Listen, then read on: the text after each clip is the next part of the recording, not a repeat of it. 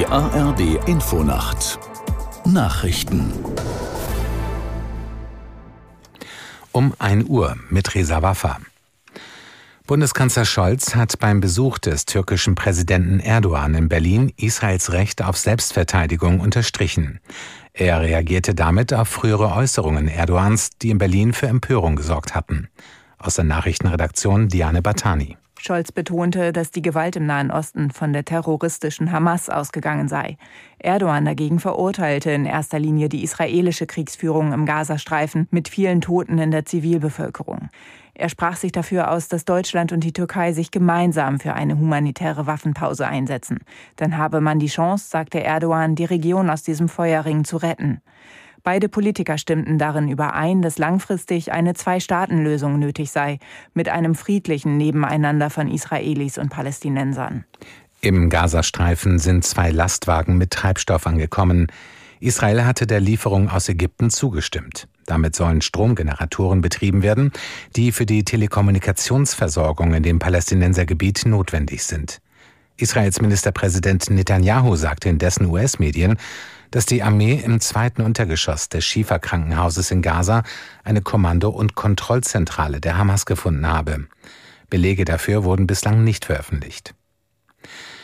Die Gewerkschaft der Lokführer verschärft nach einem ersten Warnstreik ihr Vorgehen im Tarifkonflikt mit der Bahn. Der Vorstand beschloss am Abend, eine Urabstimmung über unbefristete Streiks einzuleiten. Falls 75 Prozent der Mitglieder zustimmen, wäre das möglich. Der Aufruf richtet sich an GDL-Mitglieder bei der Deutschen Bahn sowie einigen weiteren Unternehmen. Die Gewerkschaft setzt sich unter anderem für kürzere Arbeitszeiten bei vollem Lohnausgleich und mehr Geld ein. Philipp Türmer ist neuer Vorsitzender der SPD-Jugendorganisation. Der 27-jährige Hesse wurde beim Juso-Bundeskongress mit 54 Prozent der Stimmen gewählt und setzte sich gegen Sarah Mohammed aus Nordrhein-Westfalen durch. Aus Braunschweig, Barbara Kostolnik. Lauter linker und vor allem kritischer mit dem SPD-Kanzler, so will der neue Vorsitzende der Jusos den Verband in die Zukunft führen. Thürmer will besonders die wachsende Ungleichheit bei der Vermögensverteilung in der deutschen Gesellschaft bekämpfen. Eine Reform der Erbschaftssteuer und ein Grunderbe von 60.000 Euro für jeden und jede ab 18 stehen ebenfalls auf der Juso-Agenda. Mit Thürmer als Vorsitzenden werden die Jusos definitiv deutlich hörbarer als unter seiner Vorgängerin Jessica Rosenthal. Sie zieht sich nach drei Jahren vom Bundesvorsitz zurück, weil sie ein Kind bekommt. Das waren die Nachrichten. Das Wetter für Deutschland. In der Nacht nachlassende Schauer, in mittleren Lagen Schnee.